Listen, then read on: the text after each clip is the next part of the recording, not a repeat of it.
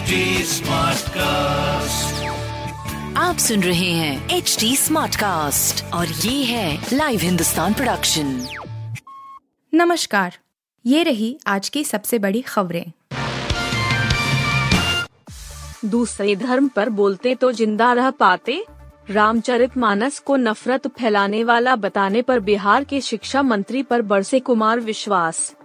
बिहार के शिक्षा मंत्री और आरजेडी नेता चंद्रशेखर यादव के रामचरितमानस पर विवादित बयान देने के बाद से बवाल शुरू हो गया है। बीजेपी नेताओं ने उनके इस्तीफे की मांग की है।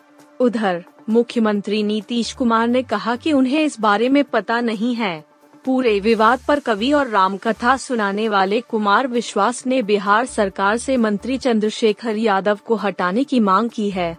उन्होंने इसे दुर्भाग्यपूर्ण बताया है। उन्होंने कहा, यह बहुत दुर्भाग्यपूर्ण है कि एक प्रदेश के शिक्षा मंत्री रामकथा को विद्वेश फैलाने वाला बताएँ।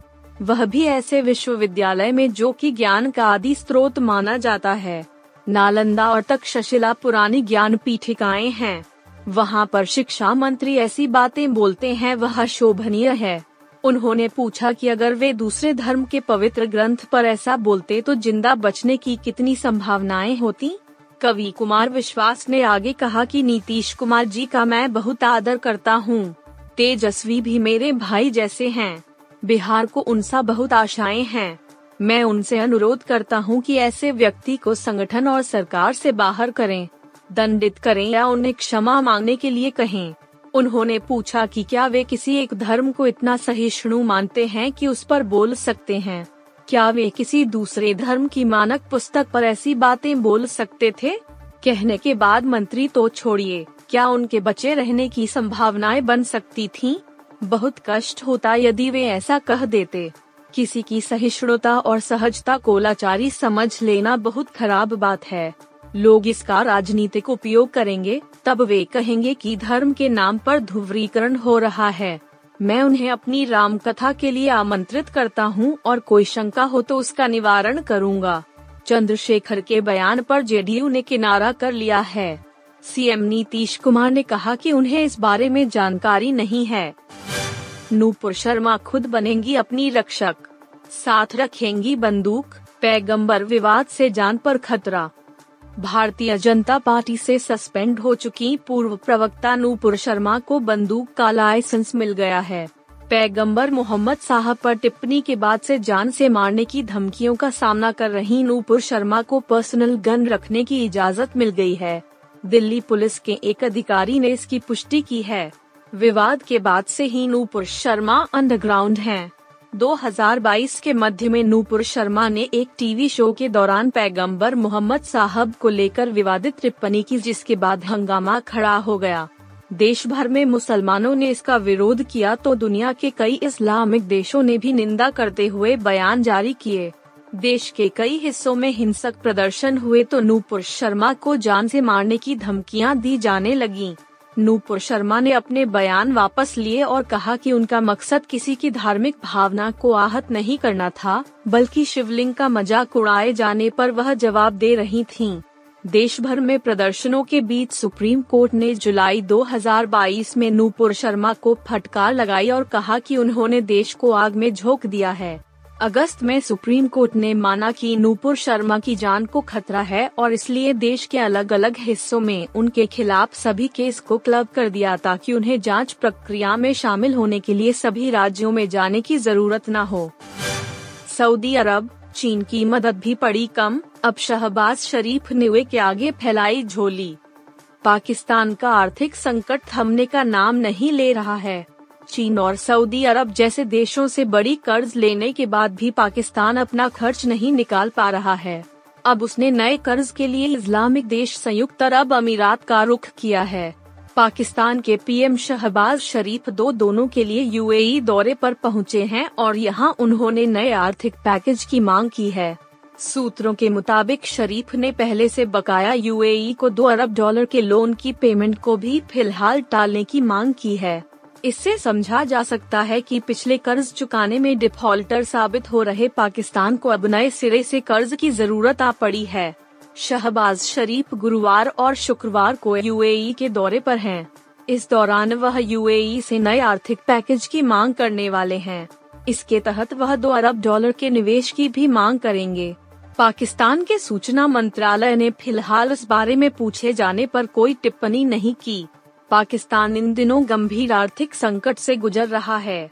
उसके पास विदेशी मुद्रा का भंडार आठ साल के निचले स्तर पर है और पाँच दशमलव छह अरब डॉलर ही बचा है। यह रकम उसके एक महीने के आयात के लिए भी काफ़ी नहीं है। ऐसे में उसके सामने आने वाले दिनों में बड़ा संकट खड़ा हो सकता है। बच्चों को ना पिलाएँ ये दो कप सिरप। डब्ल्यूएचओ का अलर्ट। नोएडा में होता है उत्पादन। नोएडा स्थित दवा कंपनी की ओर से निर्मित दो कप सिरप को लेकर विश्व स्वास्थ्य संगठन ने अलर्ट जारी किया है। उज्बेकिस्तान में कथित तौर पर कप सिरप दिए जाने के बाद बच्चों की मौत के लिए जिम्मेदार बताए जाने के बाद डब्ल्यू ने यह चेतावनी जारी की है और बच्चों को ना पिलाने की सलाह दी है।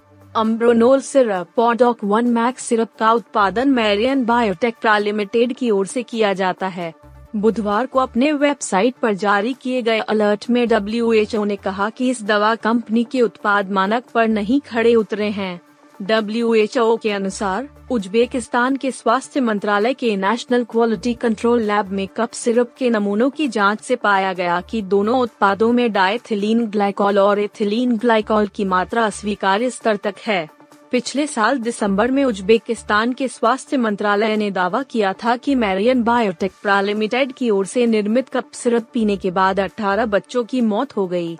संयुक्त राष्ट्र की स्वास्थ्य एजेंसी ने कहा कि इस अलर्ट में बताए गए घटिया उत्पाद असुरक्षित हैं और विशेष रूप से बच्चों में उनके उपयोग से गंभीर परिणाम या मृत्यु हो सकती है भारत बनाम श्रीलंका, दूसरा वनडे मैच श्रीलंका की टीम 215 के स्कोर पर सिमटी, कुलदीप ने झटके तीन विकेट।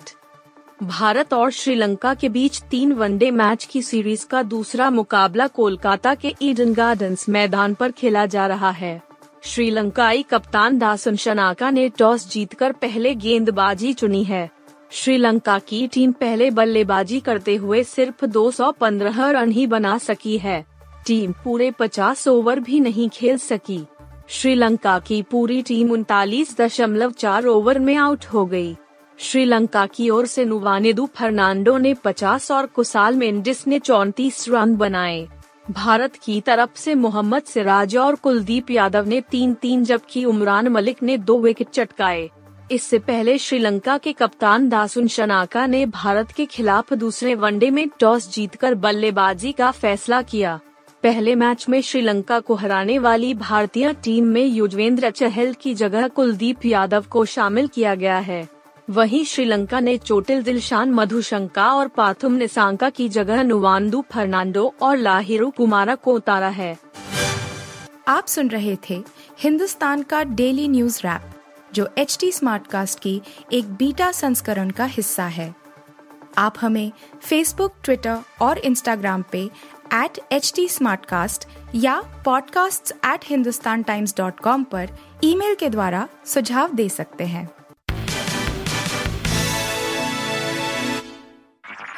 आप सुन रहे हैं एच टी स्मार्ट कास्ट और ये था live Hindustan production smart cast